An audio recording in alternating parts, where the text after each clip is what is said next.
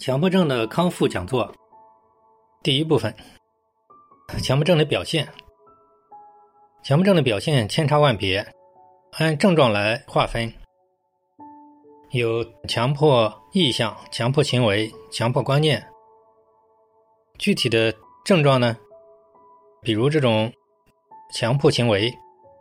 像常见的，比如像反复的洗手啊，反复的检查啊，或者是做一些。嗯，奇怪的一些动作，或者是对一些不放心，要反复的要这种摆正啊，以及反复的去去医院去检查，诸如此类。反正就是这种有冲突性的，明知自己觉得很荒谬或者没必要，但是还是控制不了，还是要反复去搞这样的大量的重复性动作。自己内心感觉痛苦，基本上都属于长期得不到解决，基本上心理学上都称为强迫行为。那么强迫行为呢，在我这个这么多年的十几年的这种咨询实践当中呢，是一个非常常见的一个现象，因为基本上来找我们治疗的一般都是。很多医院、很多地方，他实在不行才会来找我们嘛，所以我们接诊的一般大部分都是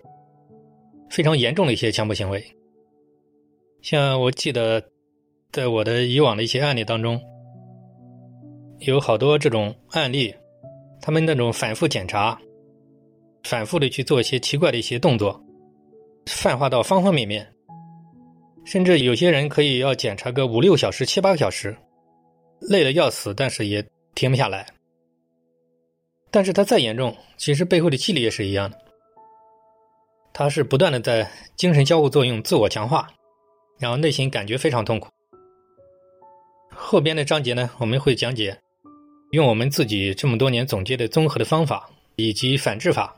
怎么样迅速可以破解他的强迫行为的方法。今天呢，先讲解强迫行为的这种表现。